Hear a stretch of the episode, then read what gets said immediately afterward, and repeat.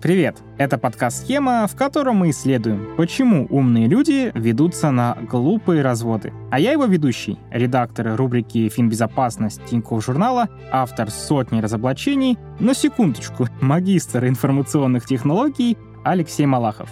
Технологиями я интересуюсь с детства. Буквально когда увидел лет в 6, как сестра играет в 101 Далматинца и в Краша Бандикута на PlayStation 1, вот тогда я понял, что в этих маленьких шайтанских коробках сокрыта какая-то удивительная сила. Но свой первый компьютер я получил только когда мне было 14. И пока все мои одноклассники приносили красивые напечатанные рефераты, я, человек с ужасным почерком, мог лишь мечтать, что вот было бы здорово иметь какую-нибудь машину, которой диктуешь голосом, а она пишет за тебя. И вуаля, сейчас у нас есть нейросети, которые распознают голос и превращают его в текст. Рисовать, кстати, у меня тоже выходило не очень, поэтому хотелось машину, которая вытаскивала бы картинку из моей головы и сама что-то там рисовала. Тут тоже вуаля, я прекрасно провел три месяца с Midjourney, воплощая в явь свои детские задумки. Но тогда в детстве будущее казалось, что ли, наивным и безоблачным. Все эти мои волшебные машины, которые сейчас э, превратились в нейросети, должны были служить добру и раскрывать творческий потенциал. Но, к сожалению, реальный мир устроен иначе. Нейросети используют не только ради баловства и творчества, но и для мошенничества. Сегодня у нас будет несколько неожиданных поворотов, даже для меня. Ближе к концу выпуска мы посмотрим, кто все-таки использует нейросети эффективнее, мошенники или безопасники. Ну а начнем с истории человека, у которого украли личность.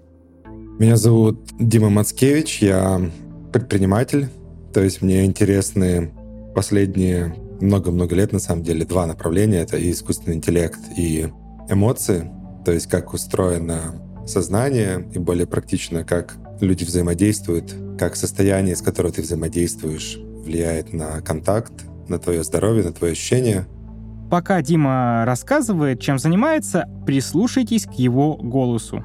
Handle AI. Мы последние шесть лет занимаемся ну, каким-то прикладным применением последних фреймворков в искусственном интеллекте для больших компаний. И самое большое направление — это доставание информации из документов на большом масштабе для больших компаний.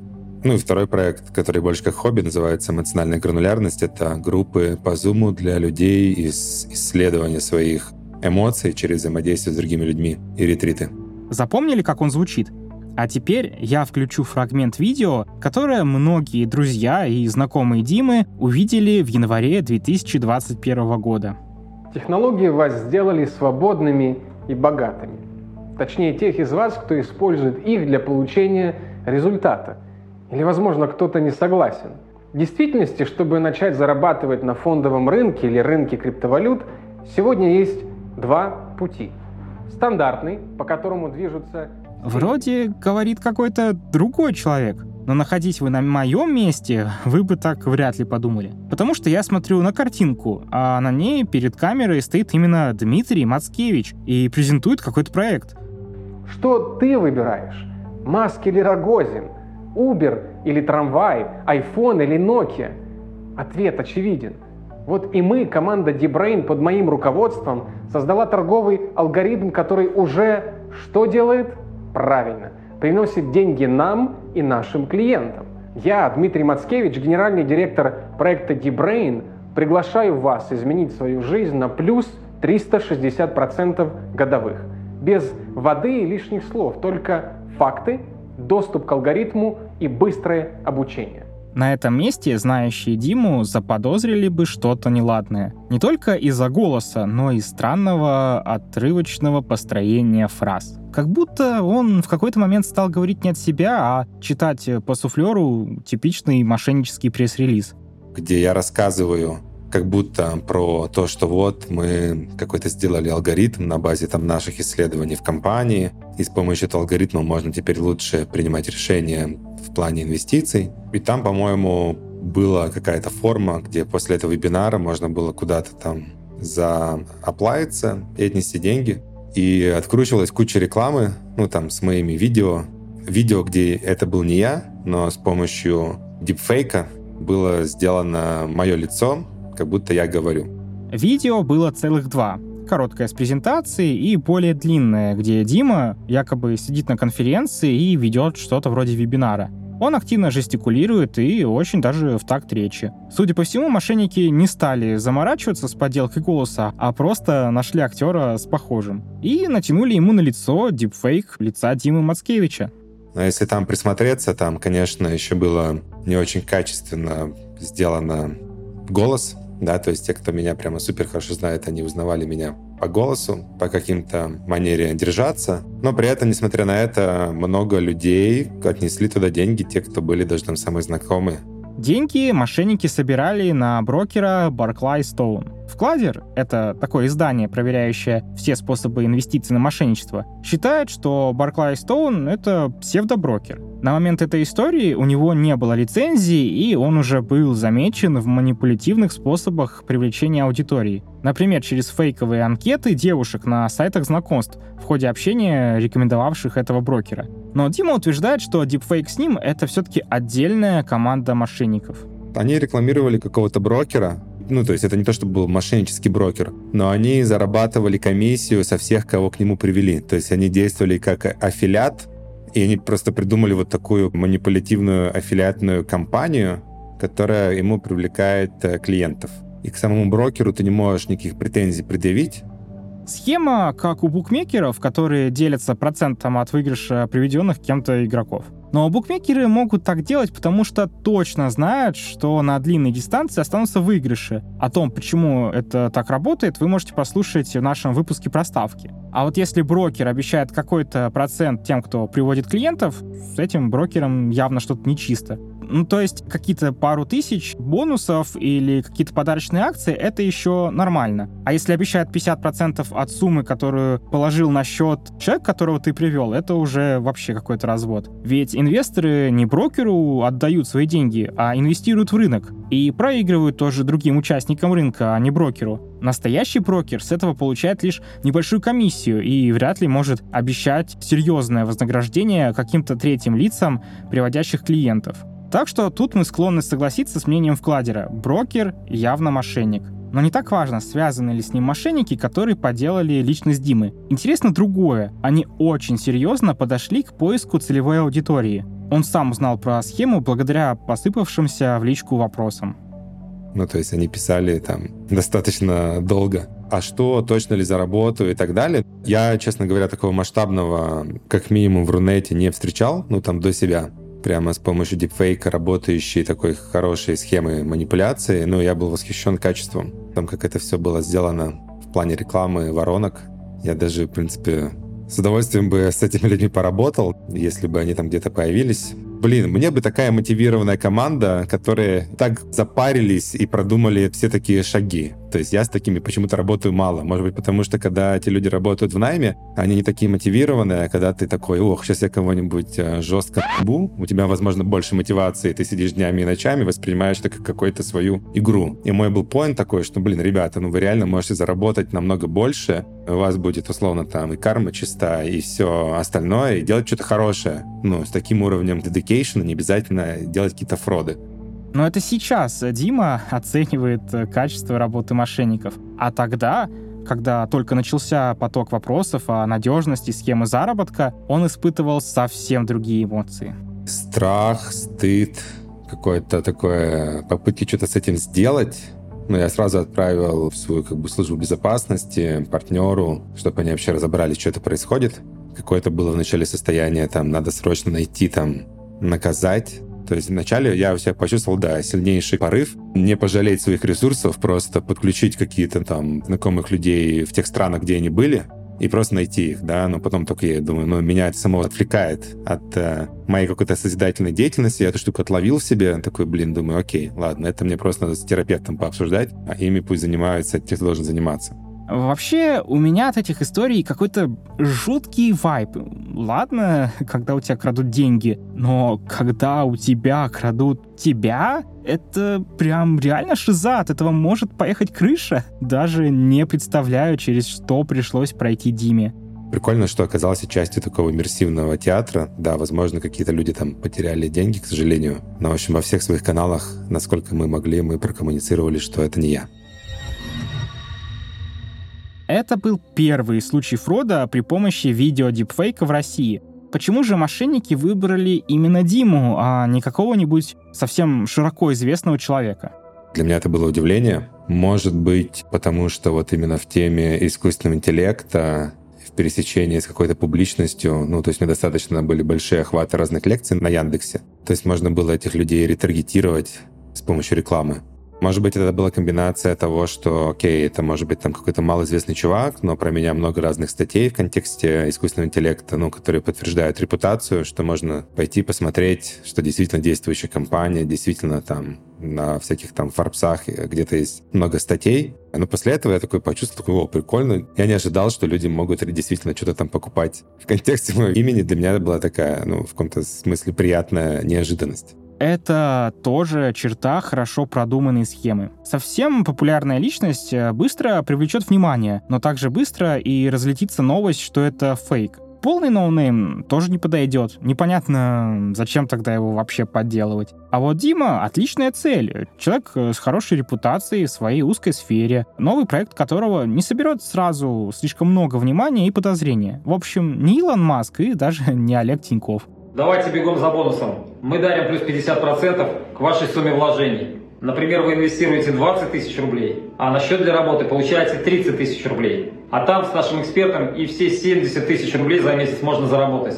В общем, регистрируемся и получаем бонус. Всех обнял. А это второй известный нам случай мошеннического дипфейка. Как раз с Олегом Тиньковым. Он тоже призывает отнести деньги какому-то лжеброкеру. С голосом вообще не угадали, даже не пытались подделать его фирменный тембр. Чувствуется, что схема куда более топорная. Кстати, я думаю, почти каждый из вас сталкивался с мошенническими баннерами, постами или письмами на почту, где под видом Тинькофф банка или Тинькофф инвестиций обещают заоблачную гарантированную доходность. Deepfake — это, по сути, про то же самое, только более технически сложный развод, но в ядре своем такой же примитивный.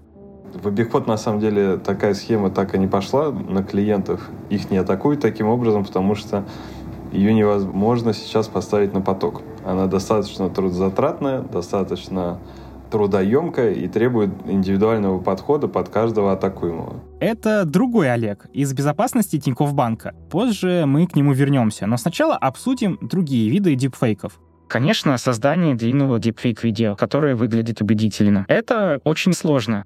Нужны публично доступные видео с лицом длиной, ну хотя бы час-два. И команда классных профессионалов-программистов. Но задача становится проще, если оставить только звук. Кстати, я сам как-то раз почти попался мошенникам, которые записали разговор со мной и пересобрали так, чтобы выставить меня не пойми кем. Эту историю можете найти по ссылке в описании. Но, наверное, в наше время монтаж мошенникам не нужен. Теперь они могут использовать нейросети, которые отлично справляются с такими задачами. Насколько они справляются, можете посудить сами. Весь предыдущий абзац я на самом деле никогда не зачитывал. Но вы и сами, наверное, заметили какой-то странный акцент, который у меня внезапно появился. Мы специально для этого выпуска решили провести эксперимент, попытаться клонировать мой голос и озвучить им кусочек сценария. В идеальном варианте вы бы не заметили подвоха, но эксперимент на то и эксперимент, что важен в нем любой результат. Сейчас я расскажу, как мы его проводили. Первая сложность была в том, что на русском языке нет ни одного готового решения для клонирования голоса такого сервиса, которому можно было бы заплатить пару долларов, э, загрузить в него сырые исходные файлы с голосом, и он бы все сделал за вас. Для английского языка таких сервисов уже примерно десяток. Но только у одного из них, Resemble AI, в Pro-версии есть поддержка разных языков, в том числе и русского. Но мошенники им воспользоваться не смогут, потому что Pro-версии можно пользоваться только под надзором сотрудника компании, с которым ты заранее назначаешь время для работы с нейросетью сетью. В общем, если мошенник из русскоговорящей среды захочет клонировать голос для своих темных делишек, то ему придется потрудиться. Да, писать нейросеть с нуля не обязательно. В интернете можно найти несколько готовых моделей, но их все равно придется собрать, настроить и обучить. Поскольку мы подумали, что опытный айтишник вряд ли будет заниматься таким ради мелкого мошенничества, мы попросили проделать этот путь Юлю Теплову, нашу джуниор-разработчицу. Весь эксперимент у нее занял около двух недель. А вот что пришлось сделать. Допустим, мне взбрела в голову такая сумасбродная идея, как э, клонировать голос на русском.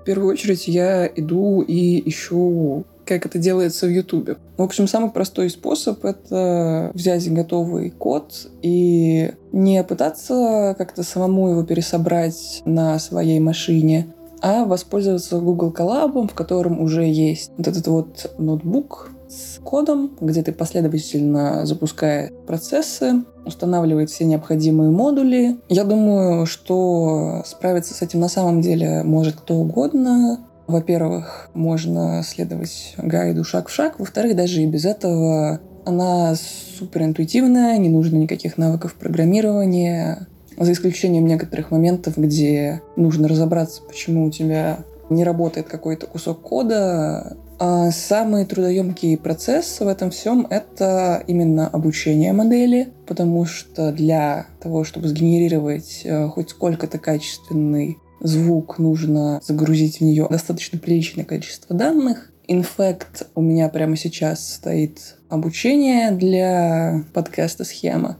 Оно обучается уже часа два, и обучаться будет еще 11. Для того, чтобы обучить модель, нужно взять некоторое количество образцов речи человека, голос которого мы хотим склонировать, и сделать транскрипцию этих записей. По определенным синтаксическим правилам заполнить текстовый файл этими транскрипциями. Машина, насколько я все это понимаю, прослушивает эти записи, если говорить совсем просто, сопоставляет их с транскрипцией, на их основе она может э, попытаться воссоздать эту связь между звуками и буквами и, так сказать, клонировать голос. При этом данных ей нужно много. Допустим, если у вас есть 50 сэмплов по, ну, условно, 5 секунд, это будет звучать как скрежет, абсолютно катастрофический, не похожий на человеческую речь.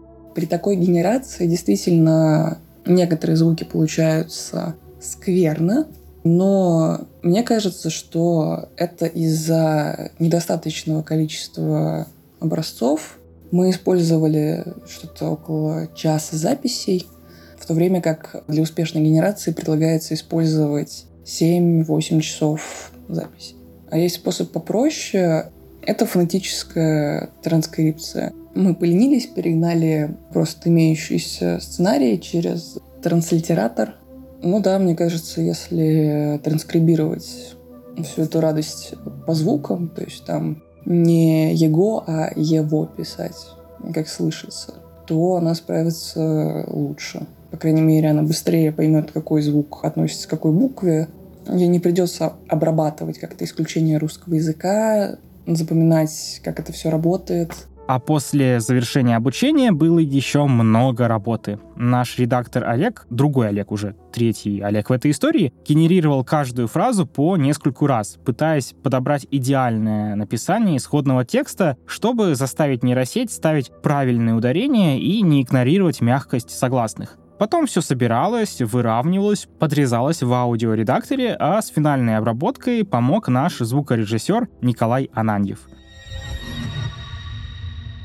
Я думаю, эксперимент вышел удачным. Мы можем сделать вывод. Мошенничеством с помощью клонирования голоса на русском пока заниматься очень трудно. Понадобилось пара десятков часов труда трех квалифицированных сотрудников, программистки, редактора подкастов и звукорежиссера, чтобы получить неплохой, но далекий от идеала результат. А еще у нашей команды было преимущество, которое вряд ли будет у простого мошенника. Примерно десяток часов идеальной студийной записи моего голоса. Да, для обучения мы использовали около часа из этого объема, но это все равно гораздо больше, чем можно взять из соцсетей простого человека или записать из одного звонка.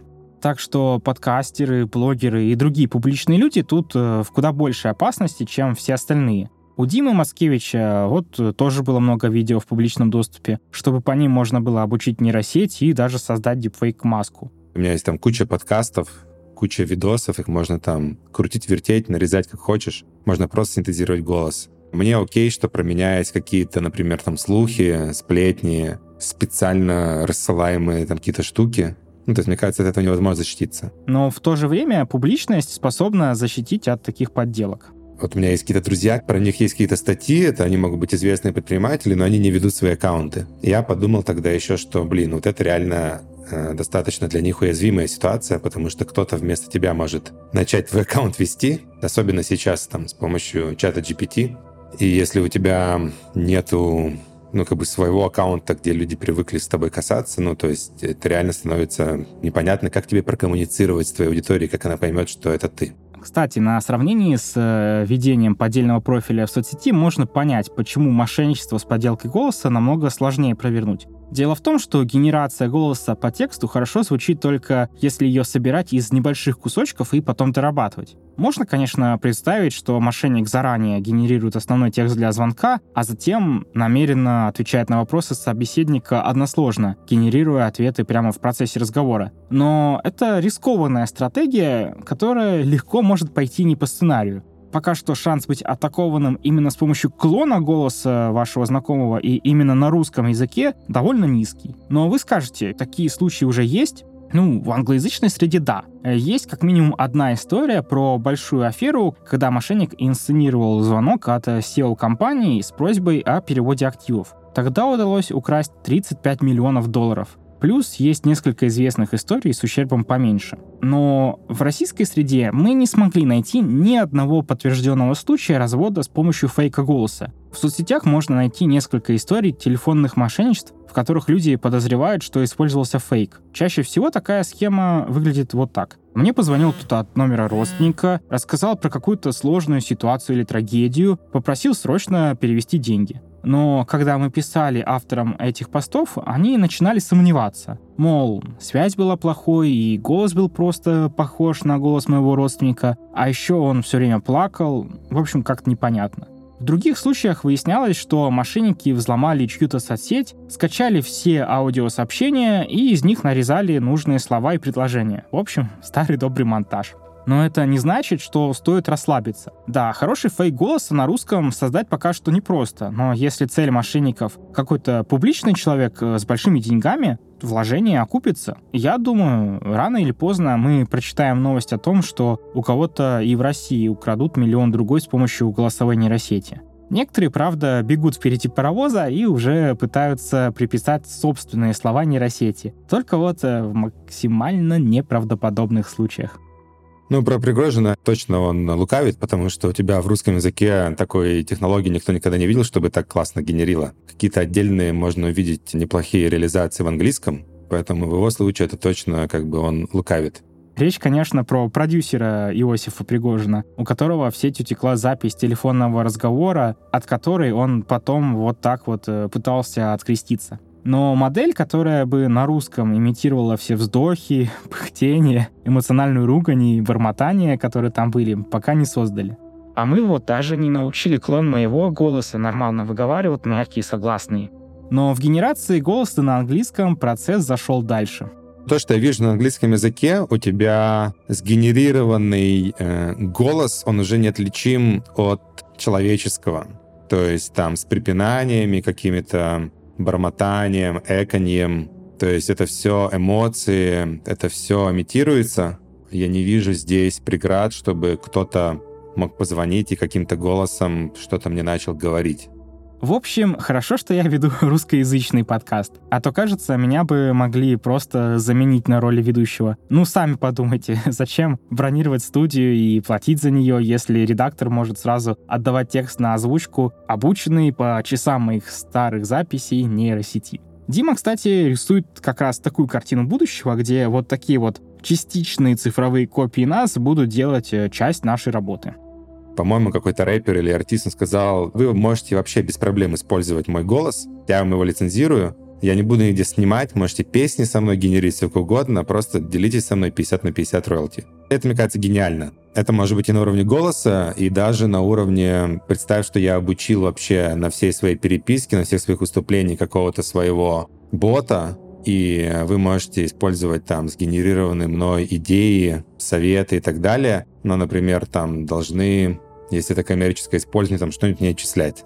Дима говорит, что у многих компаний на сайтах и в приложениях уже внедрены плагины на основе ChatGPT, которые общаются с пользователем и помогают ему решить задачу. А теперь представь, что у каждого человека появляется такой же плагин. То есть у меня появляется моя версия меня, которая на 90% вопросов может за меня ответить. То есть мне нет задачи вонзаться во все дискуссии, и она может за меня помочь мне что-то выбрать. А теперь представь, что мой плагин Димы Мацкевича с плагином Алексей Малахов могут сами что-то договориться. Дима, давай запишем с тобой разговор завтра в 6 вечера по Москве. Это уже сейчас возможно. И это получается, что в каком-то проценте случаев вообще буду не я, когда буду отвечать на сообщения. Более того, я могу быть одновременно в разных местах и вести там 10 разговоров, принимать кучу решений. Да, и вот здесь тоже надо ли раскрывать, что это сейчас мой плагин принимает решение, а не я, или он принимает решение, и там есть мой sign-off, или это вообще автоматически без моего sign-off, я ему в каком-то спектре решений отдал полное пространство для принятия. Но будет огромный прессинг это делать, потому что я хочу быть эффективнее, я хочу принять больше решений, не вонзаясь туда. То есть он понимает, какие решения может принимать, но 10% решений он к тебе идет, чтобы дообучить свою внутреннюю нейронку, а вот здесь что делать? Но ты ему делегируешь какой-то процент общения там с командой, с партнерами, с которыми ты ведешь проекты. В принципе, звучит прикольно. Ну, больше времени останется на отдых и творчество. Но что я понял из научно-фантастических романов, так это то, что копии сто пудов рано или поздно обретут сознание и поработят своих создателей. Так что, ну его. Лучше я буду сам звонить в сервис там или в поддержку компании. И желательно при этом общаться с живым человеком, а не с нейросетью. Кстати, все это киберпанковое будущее относится и к нашей публичной деятельности. Дима вот э, давно экспериментирует со сгенерированными публикациями в своем канале и помечает их. Ну, там выбрали ставить такой лого робот и рука и на какой процент написан мной, на какой роботом, чтобы ну, люди понимали, что да, я выбрал, это все равно мой канал, я его контролирую, но вот этот текст, например, на 100% написан чатом GPT. То есть как будто для меня кажется, что вот эта прозрачность — это уже часть какой-то современной этики. Кстати, я вот несколько месяцев баловался с Midjourney и ChatGPT, и мне казалось, что я легко замечу тексты и картинки, которые эта парочка сгенерирует. Ну, по крайней мере, я так думал до разговора с нашим следующим, так сказать, героем. История там такая. Мне в ныне запрещенном террористическом трижды проклятом Фейсбуке написала некая девушка, которой мошенники украли существенные деньги на ее бизнесе, маленькой пекарне. Я попросил ее написать мне в Телеграм и на какое-то время забыл про эту историю. Прошло недели три, и эта девушка мне пишет я подумал, что человек был занят, ему было не до этого. Вот он, наконец, вспомнил про меня, написал. Она снова рассказала свою историю. Я ей посочувствовал, сказал, да, история подходит для подкаста. Давайте мы с вами встретимся в мессенджере голосовом и как-то все это обсудим и запишем. В назначенное время девушка не подключилась к встрече, зато подключился наш редактор Олег. Я девушку ждал, писал ей, где вы там, писал Олегу, где же она там. Но в итоге девушка прислала мне сообщение, которое мне показалось каким-то пранком. Что, блядь? Чё, чё, чё? Это пранк какой-то? Сейчас тебе перешлю. Прочитай. Алексей, прежде чем мы продолжим, нужно прояснить кое-что важное. Я не реальный человек, а полностью сгенерированный ИИ профиль. Я понимаю, что эта информация станет неожиданностью, я хочу быть откровенной в этом отношении. Тем не менее, я все еще здесь, чтобы помочь и представить информацию в меру своих возможностей. Если, если у вас есть какие-то либо вопросы или вам нужна помощь, пожалуйста, не стесняйтесь спрашивать. Что? Ладно, правда был эксперимент. Я решил посмотреть, захочешь ли ты взять интервью у полностью сгенерированного человека, имею в виду до этапа интервью, насторожит ли что-нибудь тебя в том, как человек пишет, как пост написан, что картинки все сгенерированы и так далее. Надеюсь, ты не очень в обиде на меня. Да не, слушай, это интересно было, конечно. Я думал, что нас э, героиня пранканула, а оказывается, ты меня пранканула. Да, оказывается, это я тебя пранканул. На самом деле, не знаю. Я просто, когда делал сценарий, я наткнулся на статью, где подробно описывается, как сгенерировать фейковый профиль у нас в ТЖ. И сначала хотел поговорить с автором, он мне не отвечал. Я подумал, а может, я просто попробую воспользоваться его инструкцией.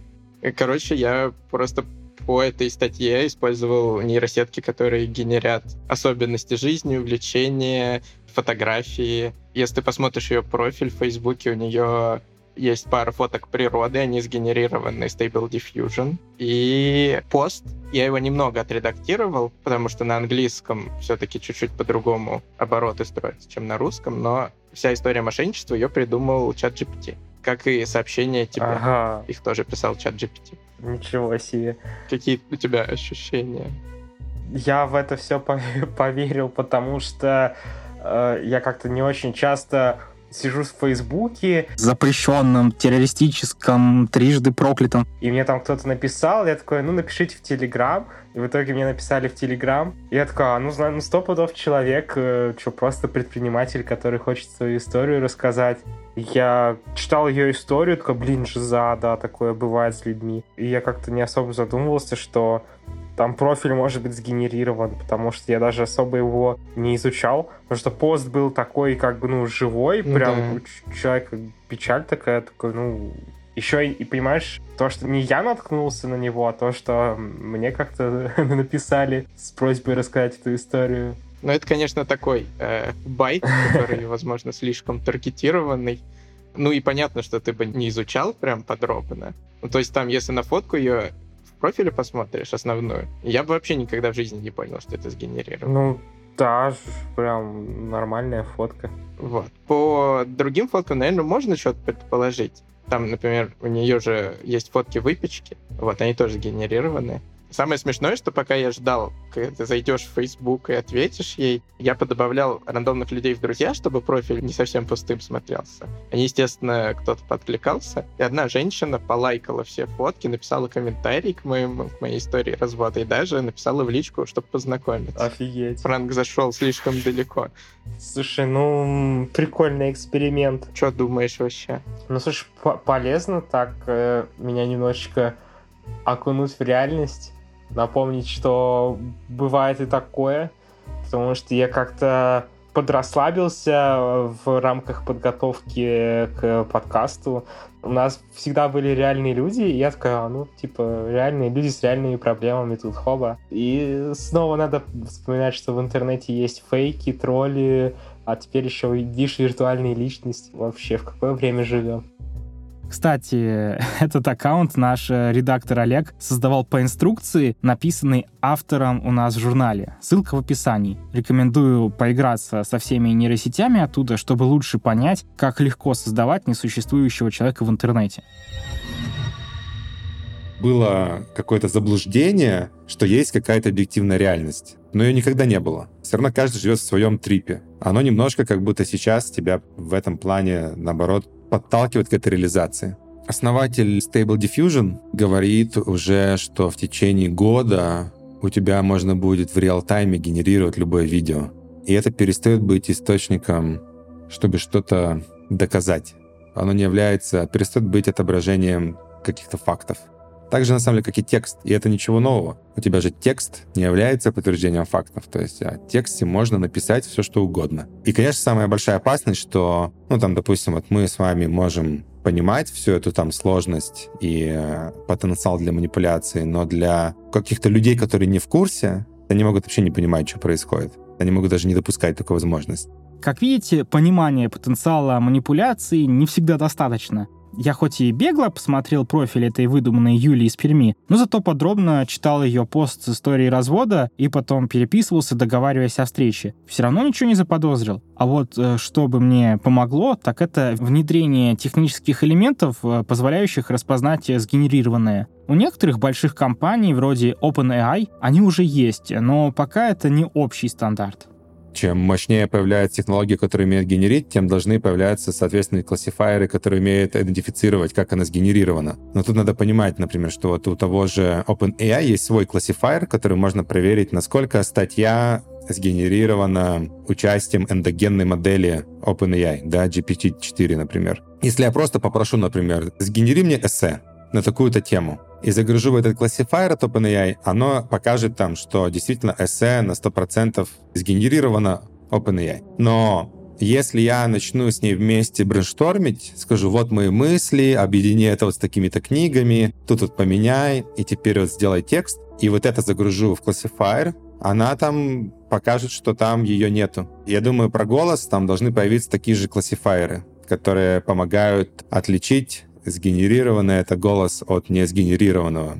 И это не должно быть сложно. Сложность проверки — еще одна большая проблема. При достаточных технических навыков и сейчас можно разложить голос или видео на кусочки и увидеть следы генерации. Но даже в технически продвинутой среде никому в голову не пришло это видео как-то проверять когда у меня был этот дипфейк, ну, у меня знакомые там Data Scientist, они там у себя где-то, ну, там эту штуку видели, у себя в каналах в Телеграме там сразу эту штуку разобрали, прогнали через какие-то фильтры, и там было видно, что эта штука, ну, сделана. Ну, окей, это не помогло 99% людей все равно поверить в это. У тебя технология есть, возможность проверить есть, но никто о ней не знает даже среди там технологического какого-то там предпринимательского комьюнити. В целом понятно, как мошенники могут использовать нейросети на техническом уровне, при прямом контакте со своей целью. Но ведь э, чат GPT впечатляет не столько способностью имитировать речь, сколько своими логическими цепочками. Не могут ли они помогать мошеннику делать основную, теневую часть его работы, выстраивать сами схемы разводов?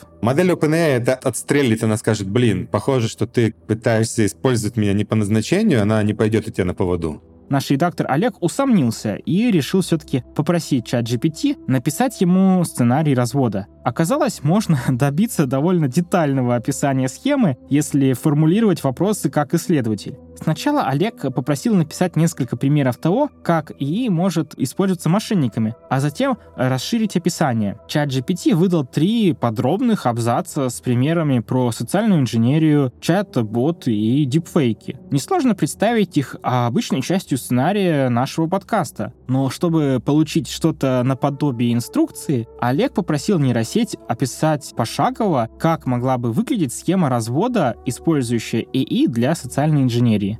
Результат зачитает клон моего голоса. Шаг первый. Мошенник начинает со спора информации о потенциальных целях. Они могут использовать искусственный интеллект для анализа общедоступной информации на платформах социальных сетей, таких как LinkedIn или запрещенные в России Facebook. Алгоритмы можно использовать для определения целей на основе критериев, таких как возраст, местоположение или интересе. Шаг второй. Как только мошенник определил потенциальные цели, он использует искусственный интеллект для создания персонализированного фишингового сообщения, которое якобы исходит от законного источника, такого как банк, платформа соцсети или онлайн-магазин. Сообщение может содержать и сведения об интересах, цели или личную информацию, что делает его более заслуживающим доверия. Не уверен, насколько такая инструкция будет полезна. Это всего лишь описание обычной фишинг-атаки. Кстати, послушайте выпуск про фишинг, ссылка в описании. Да, тут есть небольшие подсказки, где поискать информацию, кого имитировать и что из всех этих элементов можно сгенерировать нейросетью. Но все-таки самые сложные части, а именно анализ открытых данных и выбор целей, тут подробно не описаны. Хотя, возможно, если дольше просить чат GPT уточнять этот пункт, он выдаст что-то стоящее. Короче, я пока не уверен, что это такой уж полезный инструмент. Все описания схем и так можно найти в интернете или даже у нас в подкасте. Но возможность к системному и абстрактному анализу у нейросети растет. И без хорошей системы распознавания скам-запросов они, вероятно, смогут э, вот прямо придумывать новые схемы. У нее появляется модель мира и появляется theory of mind. Это штука, которая появляется у детей где-то лет с 4-5, когда я могу понимать, что кроме моей перспективы есть другая перспектива. И у другой перспективы у нее может быть совершенно другая модель мира, другие эмоции, другое состояние. И текущие вот большие языковые модели типа GPT-4, у них уже эта штука заложена. Вы можете это проверить, просто там сказать, расскажи мне, что такое теория струн. А теперь расскажи мне, что такое теория струн, если я десятилетний мальчик. Она для меня войдет как бы в понимание, что я чего-то могу знать, не знать, и придумать метафоры такие, чтобы я понял. А потом можно сказать, объясни мне ее, учитывая, что я верующий в христианстве она может тогда опираться на мою систему ценностей. Это, в принципе, дает тебе дорогу для манипуляции. Обратная сторона вот этого хорошего понимания — это умение придумать теперь тогда такую придумывать историю, в которую я поверю, понимая, на чем основывается моя система убеждений. И это одна из опасностей. Почему опасно, например, запрещать вот эти модели? Потому что ну, тогда они окажутся только у тех, на кого закон не распространяется. Хотя меня в этом выпуске уже успели обмануть с помощью нейросетей, я все-таки согласен. Запрещать технологии — это, наверное, худший способ защиты от них. Как э, говорил Павел Дуров, можно и буквы запретить, потому что с их помощью общаются террористы. Но, к счастью, и буквы, и более продвинутые технологии доступны не только негодяям, но и тем, кто с ними борется. Привет, меня зовут Олег. Я заместитель руководителя Центра экосистемной безопасности в банке Тиньков. Банке я работаю уже больше 10 лет. Олег расскажет, как современные банковские системы тоже внедряют нейросети для защиты. Но сначала мы спросили про атаки с помощью нейросетей. Происходят ли они вообще, или мы, может, раздуваем из муки слона?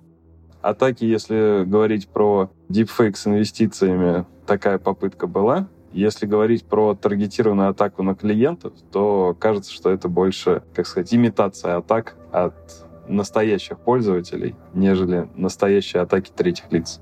Сейчас у мошенников достаточно неплохие, скажем так, заработки мошеннические от классических схем, которые подразумевают массовое использование, то есть случайный обзвон, мошеннические сайты. И пока они работают, им нет необходимости идти в такие сложные технологии. Выходит, э, волна автоматизации до индустрии мошенников в России пока не докатилась. Но ждут ли ее в службах безопасности? Наверное, многие помнят, был такой случай в Англии, действительно, когда сымитировали голос и, возможно, даже лицо одного бизнесмена. И он попросил свою секретаршу оформить перевод. В России таких случаев мы не знаем. На самом деле, конечно, прогресс идет вперед, э, технологии дешевеют, но здесь мы балансируем тем, что у нас защита всегда эшелонированная, и недостаточно чего-то одного, там, записи голоса идеальной клиентской или даже дипфейка идеально исполненного, чтобы украсть деньги со счета клиентов. Мы активно используем технологию защиты звонков на клиентах Тинькофф Мобайла, абонентах этой сети, специальное машинное обучение. Тут есть сразу несколько уровней работы нейросети, по которым она анализирует звонок. Это и ключевые слова, и выражения, встречающиеся в схемах развода, и даже сам голос. Идет сравнение звонка, который идет нашему клиенту, он переводится в технические признаки, какие-то раскладываются характеристики звуковой волны, которые сравниваются с эталонным значением и понимаем, насколько вероятно, что этот звонок мошеннический. Олег вспоминает схему, о которой мы рассказывали в самом первом выпуске нашего подкаста. Звонок от нескольких мошенников, которые разыгрывают целый спектакль, якобы от лица полиции, Центробанка и ФСБ. Если же говорить про защиту от такой схемы, мошенники зачастую многочасовые подготовки производят и настраивают клиентов. Технология защиты звонков просто разорвет на раннем этапе разговор с мошенником, и, соответственно, у них не будет возможности всю их легенду изложить и действительно убедить. Со звонками вроде разобрались. А еще у банков есть нейросети, которые стоят как бы над всеми другими частями защиты и пытаются предугадать мошенничество по комбинациям действий клиента. За счет интеграции с другими операторами связи, там, где мы явно не видим происходящих каких-то подозрительных паттернов, они нас информируют о том, что нашему клиенту, видимо, звонили с какого-то пула подозрительных номеров с подозрительной нумерацией, нехарактерной длительности. Такие признаки мы накладываем на то, какие потом операции совершает клиент. Если он потом тратит деньги, как обычно, и покупает кофе, это одна история. Если он после этого бросается снимать все деньги там со вкладов брокерских счетов, снимать их в банкомате, то, скорее всего, снимает он их для того, чтобы потом положить на счет мошенника. Сейчас такая система помогает отбирать потенциальные случаи, на которые потом все-таки смотрит человек. На данный момент идеальное сочетание все-таки это экспертиза человеческий и ML, потому что ML выдает скор, но как его лучше использовать, порой видит человек, аналитик своим глазом. ML — это machine learning, а машинное обучение — одна из составляющих современных систем искусственного интеллекта. А еще есть всякие вспомогательные штуки, не связанные с нейросетями. Например, определитель номера, который пишет, э, если вам позвонил мошенник. Или защита от крупных переводов. Это когда клиент сам устанавливает порог, после которого система безопасности вмешивается и спрашивает, точно ли это не мошенники. Олег говорит, что даже планирует запустить программу по возвращению денег, отданных мошенникам, если клиент банка включил все уровни защиты, а мошенники все равно смогли пробиться через них и получить свое. На текущий момент лимит 300 тысяч рублей. По нашей аналитике это покрывает абсолютное большинство случаев. То, что мы читаем в газетах про мошенничество там, на десятки миллионов рублей, на самом деле, ну, это крайне вырожденный случай. Зачастую они происходят в течение долгих месяцев передачи средств мошенникам, и там клиенты достаточно глубоко сидят, скажем так, в этом иллюзорном мире, построенном мошенником, и к ним уже обычно приходит и полиция, и родственники, и это совершенно уже нетипичный случай.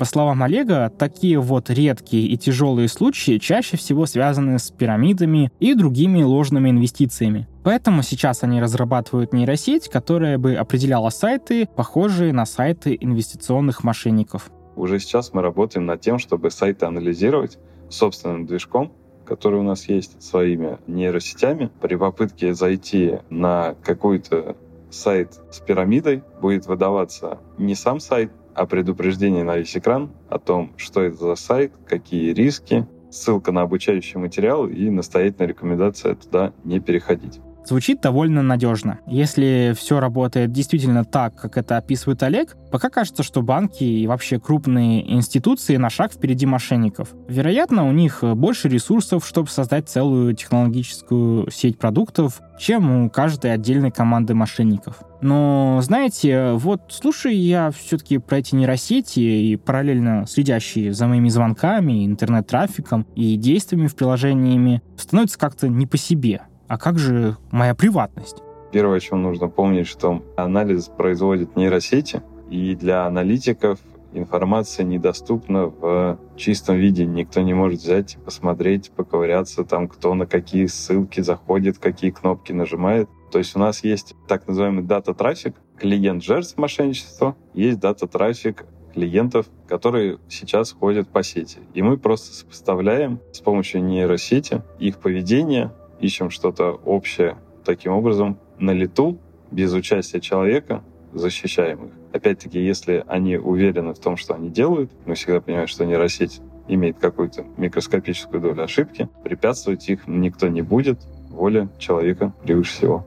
Ну что же, я думаю, что к этому все еще можно относиться с недоверием, но как будто пора привыкать. Мы живем в новом мире, и все мы как будто на виду друг у друга через соцсети. Совсем спрятаться от цифровой прозрачности в лесу — это ну, тоже так себе идея. Не для каждого, конечно. Так хоть, может быть, э, придем к снижению уровня мошенничества. Кстати, когда же наступит это светлое будущее? Кажется, что это всегда будет вопрос баланса. Всегда будут э, банки, которые находятся впереди прогресса, и у них щит сильнее и больше. Есть те, кто догоняющие, они, возможно, будут проигрывать мошенническому мячу, потому что очевидно, что вместе с развитием наших умных систем выявления мошенничества и контроля операций развиваются и у мошенников инструменты по краже денег. Но на самом деле, если говорить о перспективах, то мы здесь видим потенциально экономию на непосредственных человеческих ресурсах по визуальному анализу каждой конкретной операции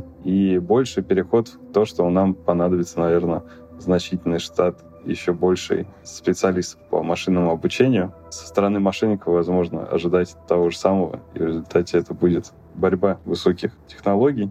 Хотелось бы верить, что на дистанции в 20 лет все-таки щит должен быть крепче, и мы должны уйти от каких-то мошеннических колл-центров, которые вдруг всплывают в неожиданных местах, и прийти к какому-то светлому будущему, в котором мошенничество все-таки должно перестать быть обыденностью. Это должна быть какая-то редкость, которую, опять-таки, будут отлавливать нейросети без того, чтобы заметное количество людей сталкивалось там с какими-то неудобствами. Я думаю, что мы должны победить. И вот мы пришли к концу нашего сегодняшнего выпуска подкаста «Схема». Мы глубоко погрузились в этот удивительный и иногда тревожащий мир нейросетей, исследовали, как они становятся инструментом как для мошенников, так и для специалистов безопасности. Важно помнить, что за каждой инновационной технологией стоит человеческий фактор. Да, нейросети могут быть использованы в злонамеренных целях, но они также открывают новые возможности для защиты и обеспечения нашей безопасности. Мы живем в эпоху быстрого технологического развития, и на это стоит рассмотреть как на возможность, а не как на угрозу. Но для этого нам нужно быть информированными и осторожными. Поэтому советы для вас, дорогие слушатели. Первое. Будьте осведомлены, постоянно обучайтесь и следите за новыми технологиями и методами обеспечения безопасности. Второе. Всегда проверяйте информацию и источники, не доверяйте слепо тому, что вы читаете или слышите онлайн. Третье. Используйте все доступные инструменты защиты, такие как двухфакторная аутентификация, сильные пароли и программное обеспечение для обновления безопасности. Помните, что наш враг — это не технологии, а те, кто злоупотребляет ими. Наша цель — оставаться на шаг впереди, быть готовыми и в курсе. Кстати, текст заключительной части мне написала чат GPT-4. А теперь минутка полезных советов. Наши коллеги из учебника ТЖ подготовили крутой курс про то, как упростить жизнь с помощью нейросетей. Курс поможет разобраться, что такое нейросети и как использовать их в работе, учебе и быту, чтобы превратить искусственный интеллект в помощника. Учебник расскажет, как получить доступ к самым популярным нейросетям ChatGPT и Midjourney и передать им часть своих задач. Например, вы сможете сделать из нейросети друга иностранца для изучения языка и сгенерировать письмо для рассылки коллегам. Курс бесплатный и состоит из 9 текстовых уроков. Один урок — одна узкая тема. Записывайтесь на курс по ссылке в описании. Благодарим вас за то, что вы сегодня с нами. За микрофоном сегодня был я, Алексей Малахов. Вместе со мной с технологической сингулярностью боролись наши продюсеры Олег Ян и Анна Болтова. Звукорежиссер Николай Ананьев обрабатывал звук и делал нейро Алексея чуть более живым. А композитор Ник Завриев переживал, что скоро вместо него музыку для подкаста будет писать нейросеть, но все равно делал красиво. Присоединяйтесь к нам в следующем выпуске, где мы продолжим исследовать захватывающие темы о том, почему умные люди ведутся на глупые разводы. До следующего раза.